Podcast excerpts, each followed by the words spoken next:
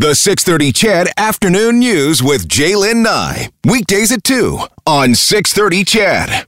Oilers pour into the offensive zone, right to left, in front, shoot, score! Connor McDavid on a bouncing puck is able to score in the first 20 seconds. Edmonton won, Chicago nothing. Mikko Koskinen chipped up the middle, and McDavid flying around Maatta to the net. Backhander score! Connor McDavid's got two. Now it's Chase off with Nugent Hopkins on that side. He'll fire behind the net. McDavid trying to center and scored. He threw it between Keith, between Crawford's legs, and Edmonton leads it 4-3 on Connor McDavid's first NHL hat trick in the postseason. Yeah, it was a fun game to watch uh, last night. Certainly much better than Saturday's, game, wasn't it?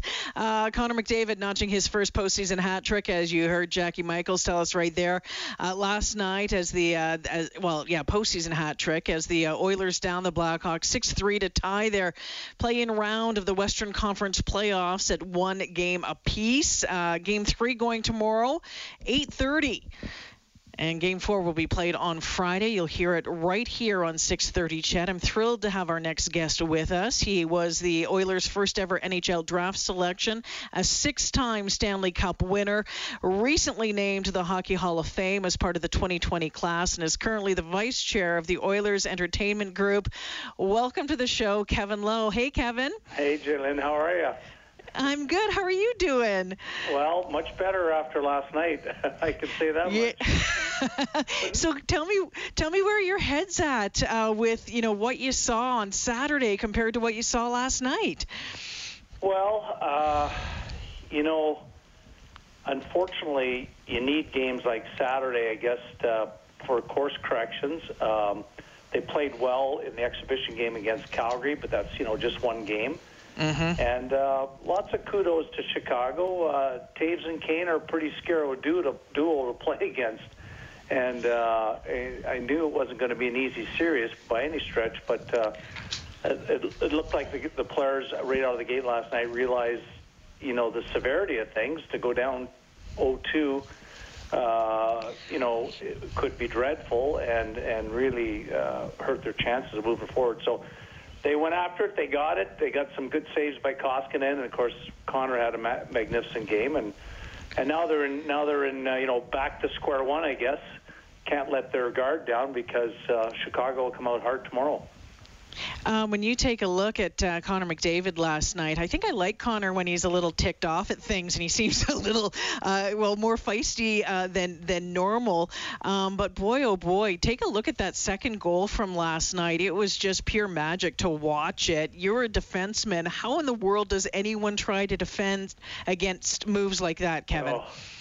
I mean, he, he blows by guys as if they're, you know, they're they're standing still and and he's going full speed. It's I, I don't. I mean, the only player I could compare in my day would have been Val, uh, would have been Pavel Bure, I guess, with that kind of speed. And uh, uh, my tendency was to really back up on them and hope I could block the shot and before you know they tried to shoot it. But yeah, he had a heck of a game, and yeah, he was he had his game face on. But that's what it takes mm-hmm. to win in the playoffs. You got it's a, it's completely different than the regular season. You got to you got to add a little sandpaper to your game, and you have to, you know, you recognize that the opposition want it as badly as you do. So you got to make sure that your uh, your energy level and your your determination is at the highest.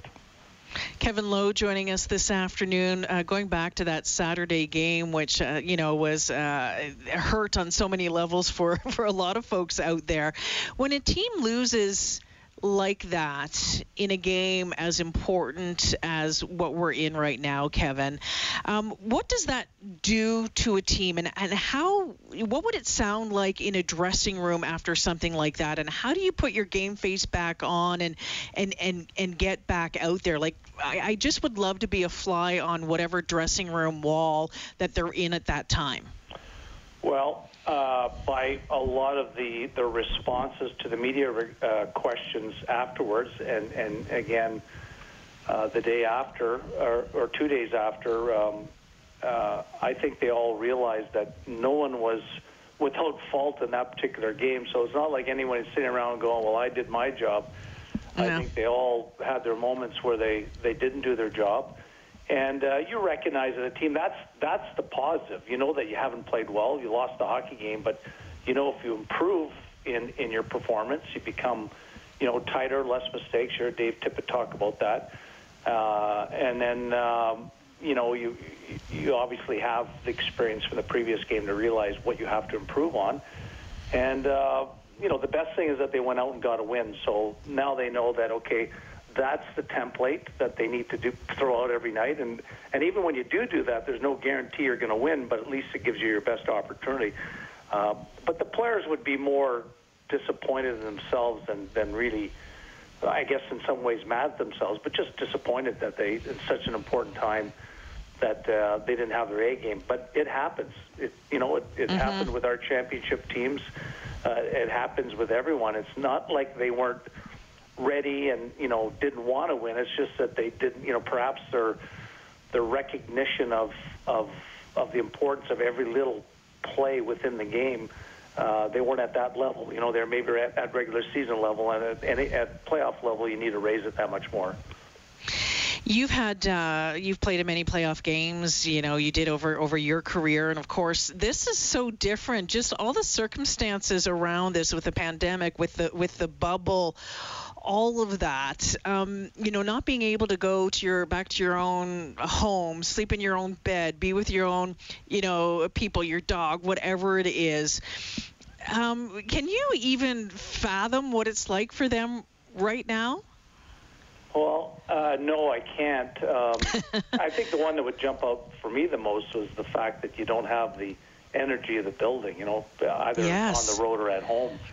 Um, that that would be, uh, you know, generally in the playoffs you lock it down anyhow. I when when all the years that I played, uh, even at the time when I had started to have a family, uh, you know, it was the family didn't get a lot of my attention uh, when playoffs were on. Uh, a lot of times I would just go stay in a hotel because uh, mm. you need your rest. You know, you need your 100% focus. So, so the lockdown of the bubble, I don't think is such a big thing. But really, the the fact that you don't have the energy of a sold out building with, especially in Edmonton, where it can be so so amazing for the home team with the fans cheering, what have you. It's you know feel badly for them, but clearly the way everybody's playing, uh, it looks like it looks like the Stanley Cup playoffs, and yeah. uh, certainly the players realize that at the end of this, within the next couple months, if all goes well, someone's going to be hoisting the Stanley Cup, and really uh, there's going to be no asterisk beside it. Uh, it'll be mm-hmm. a Stanley Cup like like all others. Kevin, you talk about the energy in the building and you know the difference this year with the way that the setup is there, and you know for for us fans who are in uh, that building during a during a playoff game or when it's you know just a really high energy game, you know that feeling for us is absolutely you know phenomenal. When you talk about feeding off that for you know as a, as a player, how much do you really feed off of it? Oh, quite a bit, I'd say, Jalen. You know, um, it was always uh, we never had. Uh, I'd say we never had the loudest building in the league during the regular season, but for whatever reason, come playoff time, uh, things changed, and um, you know, if if and and you know, Edmonton fans historically. Um, you know, they just want to see hard work and a good effort mm-hmm. and uh, our understanding if the team doesn't win. But uh, so you know, generally you get that from the players, uh, a solid effort. I mean, uh, obviously you're playing for the Stanley Cup, so everyone's throwing everything at it, and uh, you know the fans see that and and uh, and and you know sort of give back in terms of the response in spades. So it it, it it's not like we're it's unique in Edmonton. I think most buildings uh, you know offer up that Stanley Cup excitement within the building. but for whatever reason, our building in the last you know 20 years has has been one of the loudest, which which is exciting for the players. But this time around, will be it, it's going to be different. But at the end of the day, and I've seen a lot of you know social media on it where the fans are letting the players know, hey, we're we're, we're watching clearly the mm-hmm. the 50-50 there was lots of people watching the game last night because by the sounds of the 50-50 it's you know setting records so that's pretty cool too Isn't that amazing? Over $3 million last night. Just absolutely uh, phenomenal. We're going to be talking with Natalie Minckler coming up a little later on in the show. Uh, Kevin, I, I, thank you so much for making time for us this afternoon. Before I let you go, I want to get your idea, your thoughts on when you're watching the game, the broadcast that you're seeing. Yeah, it's very different, or maybe you're listening um, to to Jack and, and Bob, knowing all of the changes, all of the challenges that they've had to deal with in in getting those broadcasts out. Um, your thoughts on that? I, have been I've been pretty impressed with what I've what I've seen and what I've heard so far. Uh, and likewise, Jalen, I have as well. I've, I've you know the NHL uh, from the television side. Um, it's the, the the coverage has been fantastic, and and really, at the end of the day, other than you know the the the the, the, the shots that pan out a bit, and you, you yeah. see the covered up seats and what have you uh, it, it, it, I mean, it, it really doesn't seem to be that much different. So uh, kudos to them. Uh, of course, Jack and, and Bob always bring the energy, so uh, they don't need the fans, right? Uh, they're they're entertainment themselves, those two. But uh, yeah, the, it's you know it's a different time. One of my daughters said, "I don't think I've ever watched a Stanley Cup playoff game in my bikini." So I think a lot of people are having fun with it, and and uh, it's coming at a good time when uh, Lord knows when uh, things are going to change with relative to the pandemic. But hopefully this will be a little bit of a nice break for everyone to be able to watch hockey, and hopefully the Oilers can go a long way. Yeah, fingers crossed. Um, the Hall of Fame announcement uh, came at just uh, at the end of uh, at the end of June, Kevin. It was a long time coming, and congratulations. I haven't a- been able to say that to you in person, but has it set in yet about what's happened and uh, that that it's finally happened? Yeah, yeah. It's, uh, it was very exciting when it did happen, and I'm still, you know, extremely thankful and excited about it all. And whenever it as you know, someone said, are you disappointed that it, you know it might not actually take place in November, or it'll be it's going to be in all likelihood postponed to a later date? And I said, well, technically I'm in already, even though we haven't had the official ceremony. so that all that's all that matters. You know, uh, I, I never felt uh, like I necessarily was a Hall of Famer, but I'm really. Uh, really just uh, over the moon about it and, and very thankful that um, you know, my years of playing professional have been recognized, and and uh, I can get in there with some of my old mates. Absolutely. Uh, Kevin, just want to say thanks again. All the best to you and, and Karen right now. Looking forward to having our paths cross uh, sometimes in the sometime in the future. And uh, again, we're all just cheering on the Oilers. Thank you so much for joining me this afternoon. Great to talk with you, Jalen. Have a great day. Yeah. Yeah, you too. Kevin Lowe joining me this afternoon, the vice chair of the Oilers Entertainment Group, taking time out of uh, his day to check in as we move forward to game three tomorrow 8:30 on 6:30 CHED game 4 will be played on Friday. We're expecting to find out what time. Sometime tomorrow we'll let you know what uh, that sounds like and what that means for uh, for your coverage right here on this radio station. Jack and Bob be calling the game once again. And what about that 50 50 draw? Wasn't that crazy?